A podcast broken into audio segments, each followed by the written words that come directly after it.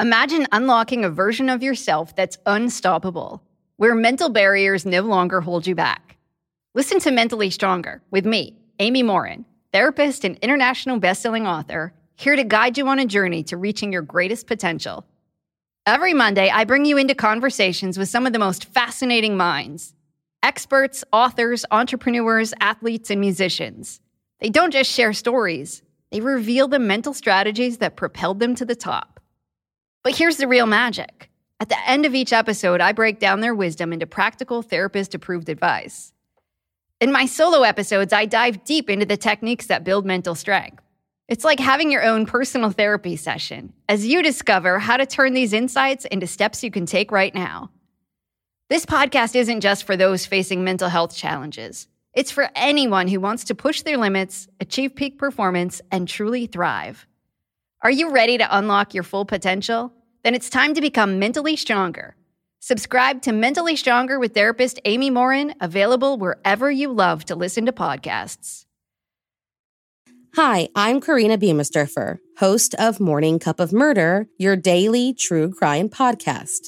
Yes, you heard me right daily true crime.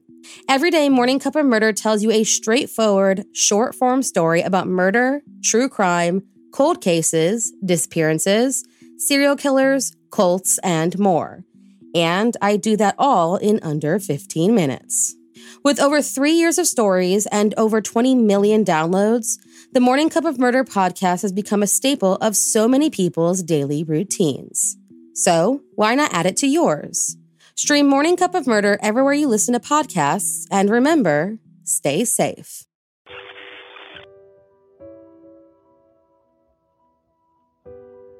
Before we start, I just wanted to give a quick update about some changes happening on our channel. Our Everytown series is coming back very soon, and those will be going live every single Friday moving forward from here. You guys were asking for more content, and so that series is centered around one crazy story each week that goes into all the details and theories on that particular story because every town has a dark side.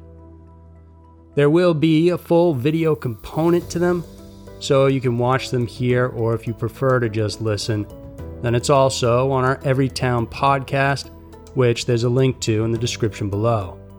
Also, all the regular Scary Mysteries videos are available as a podcast in case you didn't know and want to listen to it as opposed to watch. So, subscribe and all that good stuff so you don't miss out on everything we have coming out. And finally, if you like what we're putting out and want to support us, then check out our Patreon page, where every Thursday we post an exclusive Scary Mysteries video that dives into some seriously dark countdowns, among other things. We appreciate you guys always tuning in Thanks so much.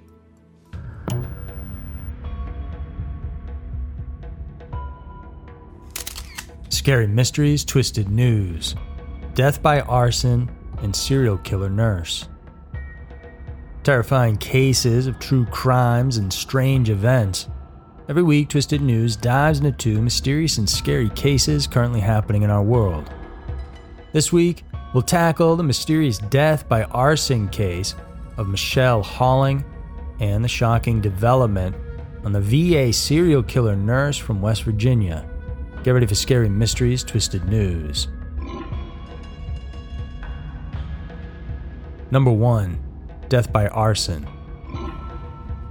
It was just past midnight on February 22nd of 1990 when firefighters were called to a house fire in Cottonwood Heights in Salt Lake County, Utah.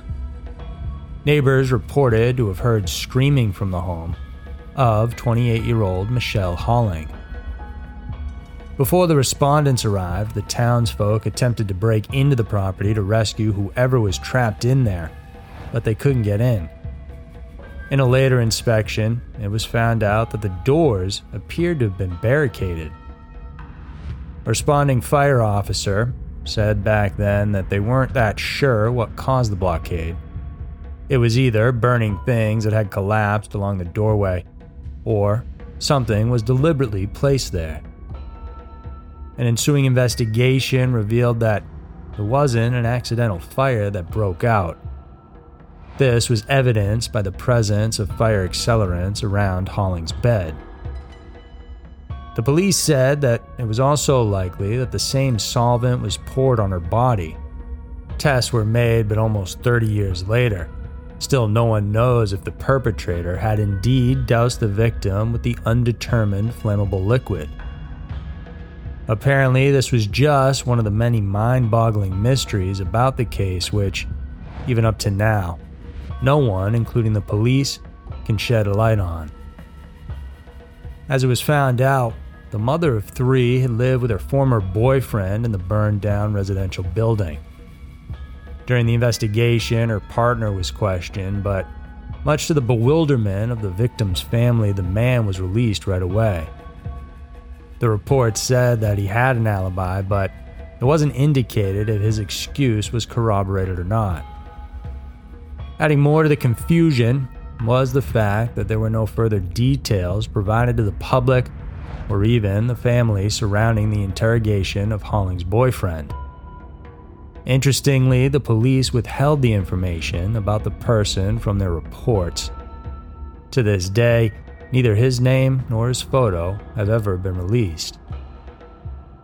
Emily Branich, one of Halling's children, was just seven when her mother was killed. She, along with her siblings, were not at home when it happened. In an interview, the woman confided that her mother had been a drug user. It was even found out that the man they once looked up to as their father had been manufacturing and selling methamphetamine. Whether or not his drug business had something to do with the tragic incident, no one knows. However, there were some speculations saying that there could be a conspiracy. One that involved the unnamed boyfriend and the local law enforcement. As of the moment, no one knows the whereabouts of this person. It was rumored that he didn't even show up to the funeral service for his ex lover.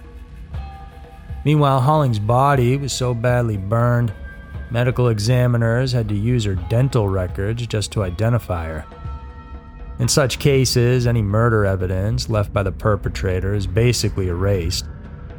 There's no way of knowing if she was killed before the fire or if she died by the fire itself. Today, Michelle Halling's murder by arson case remains open. Number 2. U.S. serial killer nurse gets life. Nothing can be as chilling as when people whom we expect to be lifesavers turn out to be killers, using their extensive knowledge of human anatomy to purposefully cause injury and even bring death to their victims. One such deranged human is a woman named Reta Mays. Her choice of victims was, sad to say, people who had done huge service for their country. In 2015, Mays began her work as a nursing assistant at Louis A. Johnson Medical Center, a veterans hospital in West Virginia. She was specifically assigned an award wherein most of the population were diabetic patients. Interestingly, a nursing assistant was not required to procure a license or even a certification to work at this VA hospital. And because of this, Mays's medical background couldn't be determined. Between the years of 2015 and 2018, a doctor wrote a report pointing to the sudden spike in the number of deaths of patients who all had suffered unexplained hypoglycemic episodes. As it was later explained, this is a condition linked to a surplus of insulin in the body. A hypoglycemic patient has low blood sugar and, when left untreated, may go into a coma or worse, die. Apparently, some of these individuals who perish from the condition weren't even diabetic.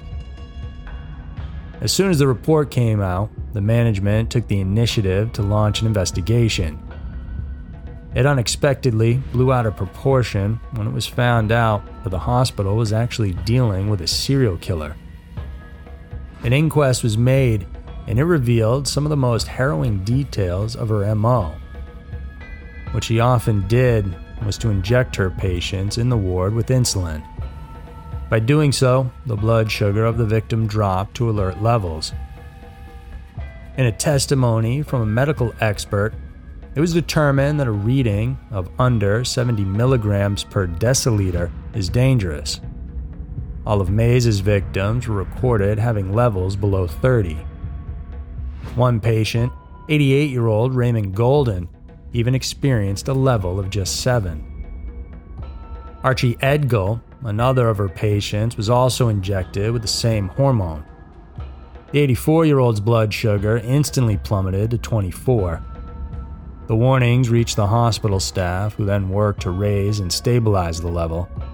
But the woman, who was later found out to be married to another convicted felon, was bent on killing her patient. She injected Edgell again, and this time the war veteran could not be saved. Five other people followed the same grim fate Robert Edge Sr., Robert Kozul, George Shaw, Felix McDermott, and a patient who was only known by the initials WAH. They perished between 2017 and 2018. Mays was also accused of attempted murder on what was believed to be her eighth victim, a 92 year old man identified only by the initials RRP. She injected insulin into the patient, who was not a diabetic. The other members of the medical staff were notified and rushed to save the elderly man, but two weeks later he died.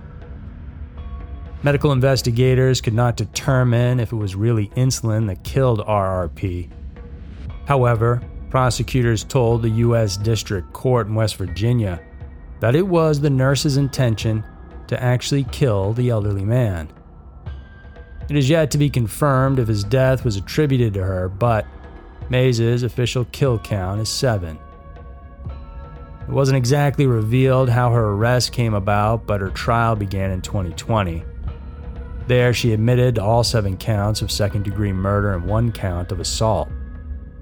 The following year, in May of 2021, U.S. District Judge Thomas Kleeh handed down seven life sentences plus 20 years in jail. Kleeh described Mays as a monster of the worst kind, a monster no one sees coming. Her victims had served in the different global conflicts, including World War II, the Korean War, and the Vietnam War. Ironically, Mays had also served in the U.S. military forces between 2003 and 04.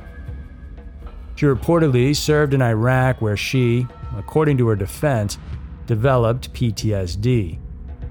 Her lawyer told the court that aside from the PTSD, she also had suffered other mental health problems post service. Knowing that this could lead to an excuse for insanity, the judge pointed out that during the period of the killings, the accused had searched the internet for information about female serial killers. As such, the justice believed that the murders were calculated and intentional. Aside from the lengthy prison sentence, Reta Mays was also ordered to pay close to $200,000 as reparation to the victims' families, the hospital from which her reign of terror took place, and the insurance companies that handled the victims. So, there were two of the most intriguing and shocking stories around. The world can be a crazy place, and Twisted News is always sure to show you why. If you guys enjoyed watching this, then please subscribe to our channel. Hit the notification bell because we got two new videos coming out every single week, and soon enough, every town will be back up and we'll be having it out there every single week on Fridays. Thanks for tuning in, and we'll see you soon.